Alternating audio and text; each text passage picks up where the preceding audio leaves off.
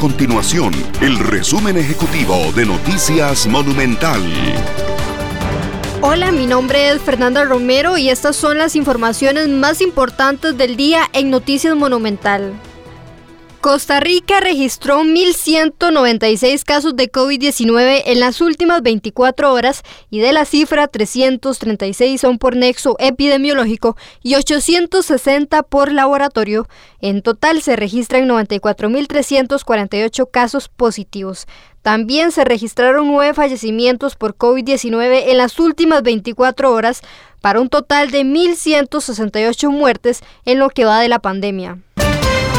Y en otras informaciones, el ministro de Turismo, Gustavo Segura, confirmó que Costa Rica abrirá fronteras aéreas con el resto del mundo a partir del primero de noviembre. Los costarricenses que salgan del país ya no tendrán que cumplir cuarentena a su regreso siempre y cuando se realicen la prueba P C R y el resultado sea negativo.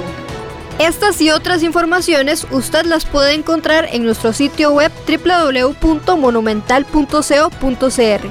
Nuestro compromiso es mantener a Costa Rica informada. Esto fue el resumen ejecutivo de Noticias Monumental.